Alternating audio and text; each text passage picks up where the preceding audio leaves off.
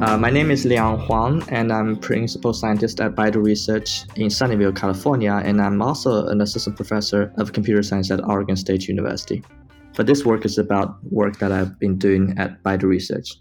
Tell me a little bit about that research. So the topic is simultaneous translation, and this is kind of one of the most difficult problems in AI. Simultaneous translation is different from general translation. It has a time pressure. So general tra- machine translation you can do it in any time you time you want. You can take five minutes to translate a sentence. You can take ten seconds to translate a sentence. That's up to you. But in simultaneous translation, you have to go in sync with the speaker. That is to say, you cannot delay too much, and your your translation has to be happening around the same time in, in a real time sense with the original speech. So you might have heard of other companies' work, for example, Skype translation, which they claim can do real time translation, but it's real time but not simultaneous in the sense that you would speak a sentence in say English and then Skype would translate into say German and then the German speaker would respond in German and the Skype translator would translate back to English. The time it takes is doubled in, in this mode.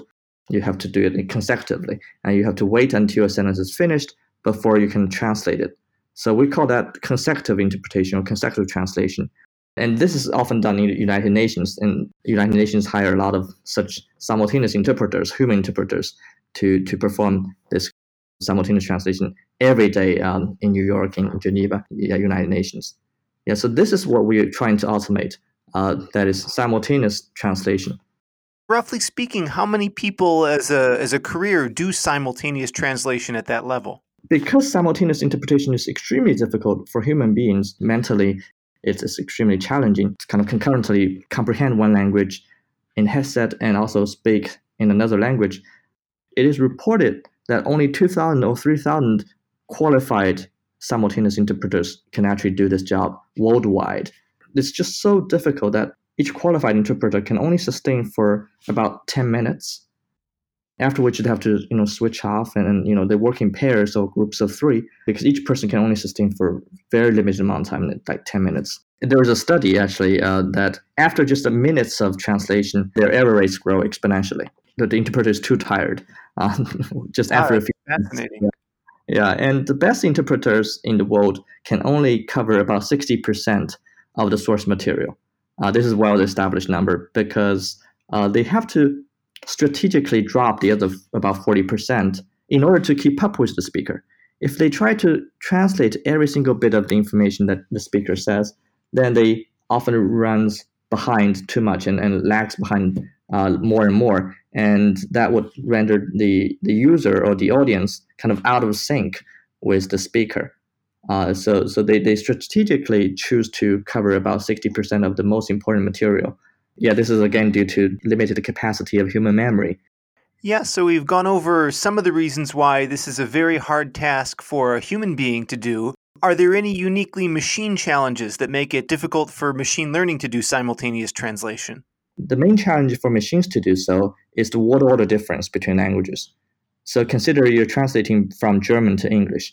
And as many of you know, German is kind of weird uh, in its word order uh, for an English speaker. So it has subject, object, verb. Like verb is at the end, verb final behavior in, in the, the embedded clauses, and in the, in the main clauses it's verb second. Um, so, but it, it, linguistically, German is classified as underlyingly SOV. So it's like intrinsically, fundamentally, still subject, object, verb more like Japanese. Japanese is fundamentally SOV or subject object verb. The verb is always at the end. German is mostly like that. Uh, and Chinese is also kind of a weird mix of SVO and SOV. That sometimes Chinese verb is like English in the second place. Sometimes it's at the very end, like German or Japanese. So there's a famous joke in the United Nations and European Union. Whenever a German speaker starts to speak, the interpreter would often pause and, and do nothing for like 10 seconds or more. And when you ask him, like, why you're not translating? And he would say, oh, I'm waiting for the German verb. It hasn't arrived yet. So this is well-known challenge for machines to do simultaneous translation. So, if I understand correctly, um, when we were at NeurIPS together, this is when Baidu was making a big announcement. Is that correct? Baidu made this announcement about two months ago in late October and early November also. Uh, so that we announced this breakthrough in, in simultaneous translation in our Baidu Research Twitter and Baidu Research blog. And, and then on November the 1st, we had a Baidu World Conference where the CEO and founder Robin Li spoke about you know the progress of Baidu in AI and other fields. During that meeting, all his speech, Robin's speech, was translated simultaneously using our new technology. As Robin speaks, the Chinese subtitle or Chinese transcription is, is happening simultaneously, but also the English translation is also happening simultaneously and without much noticeable delay. The, the delay is about three seconds. Again, it's more like a human interpreter would do. Very neat. What are some of the key things that make this model possible in sort of its deep learning construction? Previously, it was difficult because the machines cannot handle word order difference. My breakthrough comes, or the eureka moment comes when I said, what if you do not want to wait for the German verb, which comes at the very end? What can you do? It turns out that I know the human interpreters, human simultaneous interpreters, employ a special strategy in this case, which they call anticipation. That is, you go ahead of the speaker. You anticipate or predict what they're going to say in about five seconds or so, like in the future. In the, the case of Bush president in Moscow with Russian President Putin meet, after you heard Bush president in Moscow, just the first four Chinese words, you can totally guess that it's very likely uh, that the verb would be meet. Because uh, what can he do? Like, what can a president of the United States do in Moscow? In the training data that we have, which is mostly Newswire, it's like 99% chance that he's going to meet with somebody, likely the Russian president Putin. So, given a lot of training data, uh, you can actually train a model to anticipate or to guess not just a verb, but anything, any word ahead of time, uh, so that you eliminate uh, the need to wait or pause for a very long time. Technically, the key idea is called prefix to prefix model. So it's kind of like a sequence to sequence model where everybody uses, in not just translation, but all, all kinds of other things as well. We cannot have the full sequence uh, because we do not want to wait to the end of the source sentence. We want to start the translation as soon as possible. So our idea is to only have the prefix, and then you force during training time, during deep learning training time, you force the model to predict the target side prefix given the source side prefix. At each time step, we only have a growing prefix of the source sentence that is incrementally revealed to us one word at a time, not like the full sentence, the full sequence. The target side, of course, is also generated incrementally, um, that is one word at a time. We call this wait K model or a prefix to prefix model, where you would wait for the first K Chinese words or source side, source side word, and then you would translate one by one. Oh, sorry, one Chinese word in, one English word out, one Chinese word in, one English word out, so that the user does not feel a delay. Right, the user only feels a delay at the beginning. After about three seconds into the speech, uh, this translation starts, and then it grows at the same speed with the source language speech. So this is very much like again human interpreters. They would kind of wait for about three seconds into the speech, and then they start to translate. And this wait k provides some context for guessing. If you wait too little, like if you wait one word, then probably you cannot guess the right word. Yeah, that makes a lot of intuitive sense. Today's podcast is supported by the University of San Francisco. At USF, you can study the new digital economy from its ground zero, surrounded by the firms that built it and the startups that will create the next revolution. The University of San Francisco's new Masters in Applied Economics is a STEM designated program that combines economics training with the practical skills and data analytics needed to understand the new digital economy. Study the economics of platforms, auctions, pricing, reputation, and business strategy, at the same time as you learn the tools of econometrics, causal influence, experimental design, and machine learning using R and Python. To learn more and get your application fee waiver, go to usfca.edu slash skeptic. That's usfca.edu slash skeptic do you when you go out to construct your machine learning process do you have to set up the architecture or add in some ensemble learning to kind of take those intuitions you shared and make them a part of the system or are those behaviors that emerge out of a well constructed uh, deep neural network Uh, so this is again a sequence to sequence, uh, no, sorry, a variation of sequence to sequence model, which we call a prefix to prefix model, right? So the training time is different from sequence to sequence, but you know, kind of inspired by sequence to sequence. Mm-hmm. It's actually very easy to do. So, so based on any existing sequence to sequence framework or code base, you can just hack our idea onto it with very minor changes. So even though the model looks quite different, uh, and, and that difference is actually kind of hard to, to, to come up with. But but but once you come up with the idea, the actual change in the code base is actually relatively minor. And so that's the, another surprising feature of this work that it actually is very simple to very easy to do once you had the idea. It's just the idea itself is very hard to come up with. Yeah, interesting. And what sort of data set do you do your training on? How big does it need to be, and what's sort of the nature of the data? So you normally would think that you would need to train on some special simultaneous translation data set, which is different from normal machine translation data set. But actually, we, we don't have those specialized data sets. So we can only use the normal classical machine translation data set, which is mostly Newswire. The data set is just the same as those we train a normal machine translation system. That is uh, many, many sentence pairs. One English sentence, one Chinese sentence, one English sentence, one Chinese sentence. They're called parallel sentences. And we have like 1 million or 2 million, actually 2 million of those Chinese English sentence pairs. So this number varies between for, for different language pairs. For example, for German English, we, we have a little bit more data, but for Chinese English data set, uh, the experiments that we do in this paper, we only used 2 million sentence pairs, which is okay, which is kind of a, a, okay number. Even if you have only 1 million, that's fine. You don't you only need the same data set that you normally use for machine translation. Just use it in a different way when you train your system. So normally you would use the full source sentence, the full sequence, and then you try to force it to predict the target sentence. That's how you train a normal machine translation system. In our case, you would use the same set of data, but treat each sentence as you know a growing prefix. So you first use the first two words to, to force it to predict the first English word, then first three Chinese word words to predict the second English word, and so on. So you just use the same data, same old data in a new and creative way. So it seems to me there's one parameter you have here in doing simultaneous translation. There's, you know, how much you wait versus how much you try and predict. Is that uh, a way in which you frame the problem? And, and if so, do you know anything about, you know, the changes to accuracy or whatever diagnostic you're looking at as you give more or less wait time for the translation system to kind of see into the future a bit?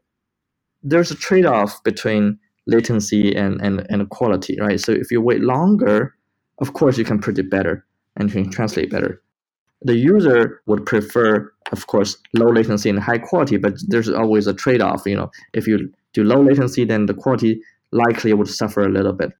There's a sentence, example sentence, which says, Jiang Zemin, which is the previous previous Chinese president, to French presidents to China visit express gratitude.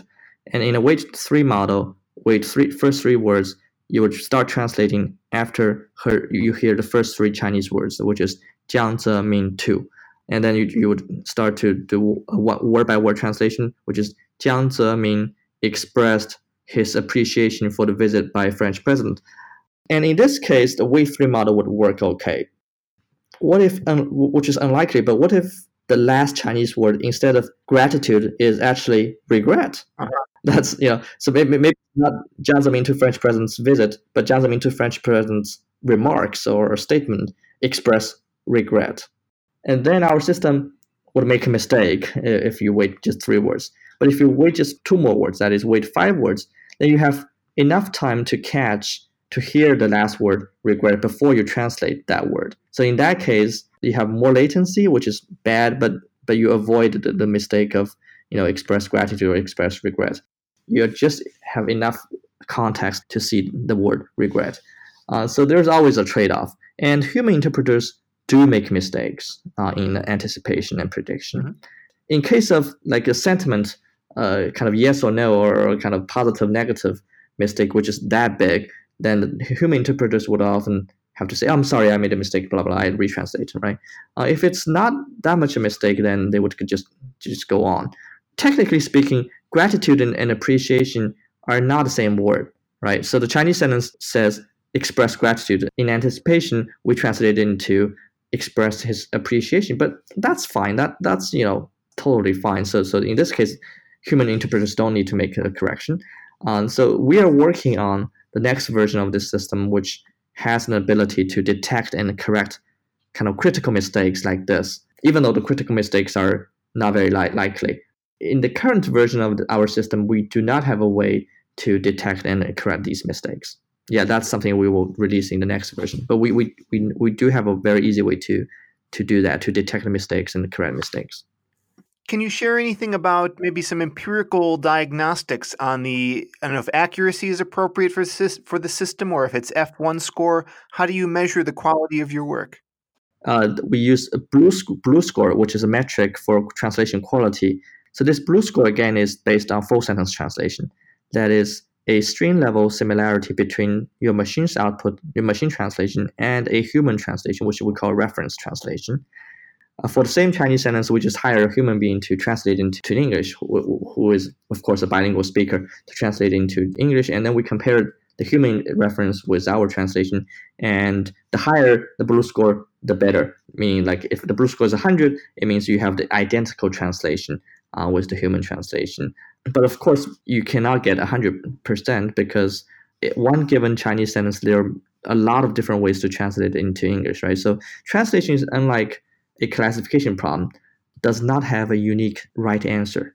For a given sentence, there are often like tens or dozens of correct translations. You know, even human to human translation, BLEU score metric would be like about 60% or, or even lower, just, just because they're, they're just, you know, not a unique answer, right? Because we're doing simultaneous translation, we do suffer in quality when you have a smaller wait three words uh, model, right? So in this case, the wait three words model is about four points worse than full sentence translation. So full sentence translation, you have to wait to the end of a, full, a whole sentence, which is bad in latency.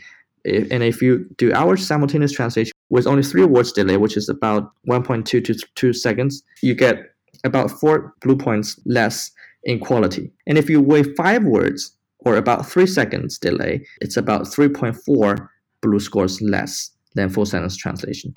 So this is the cost that you have to pay uh, if you want to do simultaneous translation, right? So it's, it's not like like our score is worse than the baseline, uh, meaning like we are bad. No, it means that this is some cost, some some trade off between quality and latency, and we think that number could be you know reduced a little bit further, but we will, it won't will not be zero, right? It will not be right. zero difference. Yes, yeah. Well, this your work does seem like a major step forward in translation in general. With that in mind, can you tell me a little bit about where are the frontiers in translation? What are the breakthroughs left to be done, and what's uh, interesting things you're looking forward to putting research time into? This is a special scenario in translation, right? So it's not like general translation where there's no time constraint.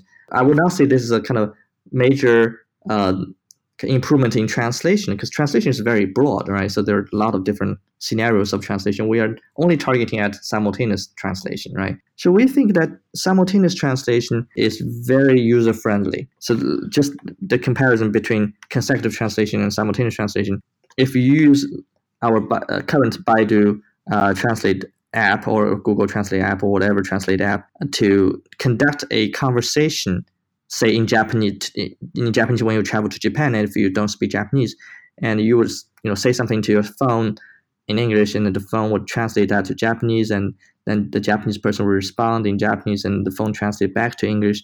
You know it would cost you twice as much time as you could do uh, in one language right? So if you want to order something uh, it might only take you uh, or, or, like you would book a ticket or or check into a hotel which you, you would take only like say two minutes to do uh, if, if you can speak English to that person, but that would take about four minutes, right? Twice as much time. And that would, would often make the user frustrated because, you know, I was not accustomed to like this kind of conversation taking twice as much time. Um, but if you have simultaneous translation, the, the other side uh, of your conversation can see or hear the result simultaneously as you speak. So it's only about three seconds delay. And also, we have a use case in a conference setting. If you take your Baidu Translate app, and if you know, the, next version of Baidu Translate app certainly kind of support this simultaneous translation feature, uh, which we're working on right now.